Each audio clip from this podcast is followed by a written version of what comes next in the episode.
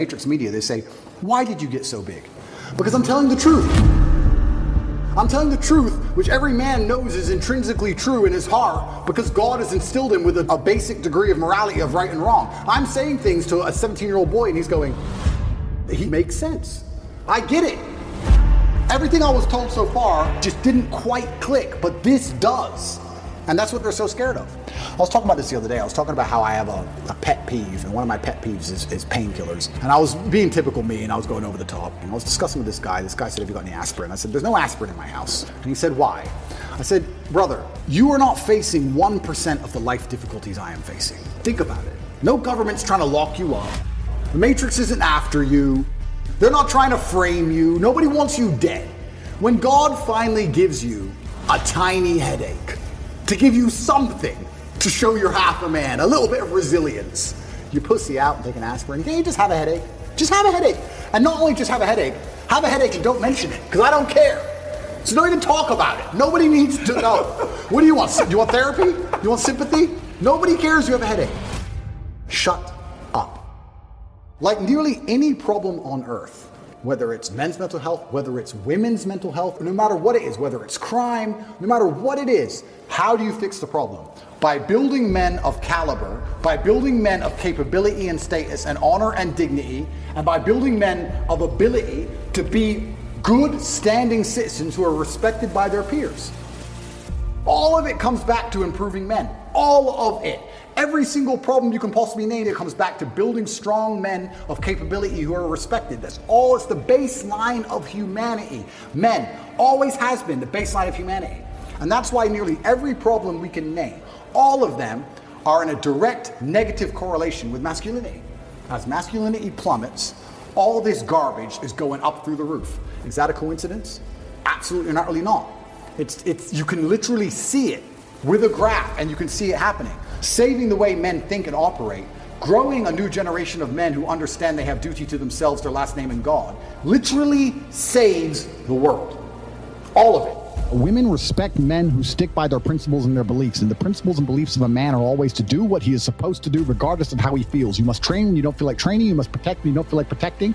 You must be a good man. And when you're actually a truly good man and a high value man, this is something I absolutely realized in jail. I have no problem suffering if the people I love are not suffering. My children are taken care of. The women I love are taken care of. My mother is taken care of. Everybody around me is fine. Even if they've removed me from my life and locked me in a jail cell, everybody I love is taken care of and is protected and is living good. I must suffer because I am a man. I am the head of my empire. I'm the head of the clan. Of course, I will suffer, but the people I love are not suffering. This is what God has bestowed upon important men since the beginning of time. Not just important men, all men. The men in the Titanic as the boat was going down, about to be sucked into the icy cold water, some of the last thoughts in those men's head, I know, I know, was at least I saw my daughter and my wife get on that boat. Absolutely. I'm happy to plunge into this ice cold water because there they are on that boat, away from danger. Everyone we love and everyone in the world who we care about was taken care of. And I said, Andrew, would you rather us both be at liberty, but someone else in our life suffer? Mum suffer? Our kids suffer? The Never. mothers of our children Never. suffer? No. I'm glad it was me. I'm glad I was the one who was suffering and everyone else was okay because that's what being a man means. When you're a man, absolutely you're right. It is our job to suffer so the people around us do not suffer. And that's why if you're a man and you're waking up every day and you're not trying your very best to be important or upgrade yourself or upgrade your character or you're lacking motivation, then you have a serious problem because it is your job to be capable of dealing with the insurmountable pressure which God is going to put upon you so that when you suffer, everyone around you does well. Our lives are set up that even if they throw us in a dungeon today, everybody we love will be okay forever. And that is what's most important. That's the most important thing. That's success. And that was absolutely comforting in jail when we discussed that and we said, everyone we love is okay. You and I just have to make it through this. And that's absolutely and utterly comforting. And if you're a man sitting at home right now, you need to sit and say, okay, if they plucked me from my life, if they picked me up and threw me in a room and locked me in a jail cell, Which can happen. which can happen to anybody, especially as they continue these matrix attacks on masculinity as a whole, would your wife have a roof over her head? Would your children eat? Would your family be okay? Think about these things. This is what you're working for. You're not working to make money so you can buy a Lamborghini. You're working to make money and you're thinking outside of the box and you're becoming your best version of yourself so all the people around you will always be okay no matter what happens. It is your job as a man to suffer. And we did our job fantastically, absolutely not as we should. We always will. And we always will. And everybody around us was okay. And that is extremely comforting in times of hardship because we're built for suffering. We, we were absolutely not built for suffering. No matter how close I came to crying inside of that jail cell, I knew all the people around me were safe and all the people around me could eat. And that's all I cared about. I used my phone calls. When I would call other people and they were asking me how I was, I'd say, We don't want to talk about me. How are you? Are you okay? Are you okay with the media pressure? Are you okay? Is your are your bills paid? Do you have money? Or, or, can you eat? I'm in a jail cell in Romania. Making sure that everyone I love is okay. I don't need them to sit and worry about me. I worry about them. I sat in a jail cell making sure I could fix the problems for the people I love outside in the free world from a dungeon. That is what a man does, and you must prepare and set up your life for that. You must be prepared to be plucked from life and understand that everybody around you who once relied on you will still be relying on you even when you sit in that jail cell. It's still up to you. You are still the man of the household. You are still the top G of your life. Only you. And if you don't pay the bills, who's going to do it? Your wife's just going to what? Go get a job, get like five jobs and raise your kids? How's she going to do that? You must be prepared for these things. That is what you're working for. So if you wake up every day as a man, and you say, I don't have motivation to become strong. I don't want to work hard and get rich. I don't want to try and become financially free. What you're saying is that the second you disappear, the second you disappear from your matrix controlled job, everyone who loves you and respected you and relied on you is going to starve. How can you live that way as a man? Absolutely not really unacceptable. There's a story my father told me. He said, Every morning there arises a gazelle that realizes that he was run faster than the fastest lion or he would die that day. On that same desert arises in the morning a lion that realizes that he must run faster or he will starve. No matter who you is, when you wake up in the morning, you needs to be running. What it takes to make it what it takes to be hungry to win. And number one is called mental strength, mental resolve. I'm not going to be among those who just watch and say, Isn't this awful? Your people are feeling hopeless, powerless, that they have no control over what's going on with them. But you do. When you're hungry to win, you spend your time and your energy being a warrior, not a warrior. What am I going to do to make things happen? And when you have something that you want to do, when life has knocked you down and slapped you around, in order for you to get back up, you got to be hungry to win. Because there are some things in your life that will make you run. That slap you out of your stupor and say, this ain't no time to cry. So you got to get used to being a little disappointed. You got to get used to walking into situations and being flexible because if you are not flexible, you cannot survive. And all of a sudden, life demands that you pick up the pace. If you don't pick up the pace, you're going to be left behind. And so when you're hungry to win, you realize this number one, you go all out. Now, let me give you some statistics. Out of every 100 Americans, listen to this, starting out at the age 25, by the time they reach 65, one will be rich, four will be independently wealthy, and the rest will be dead broke.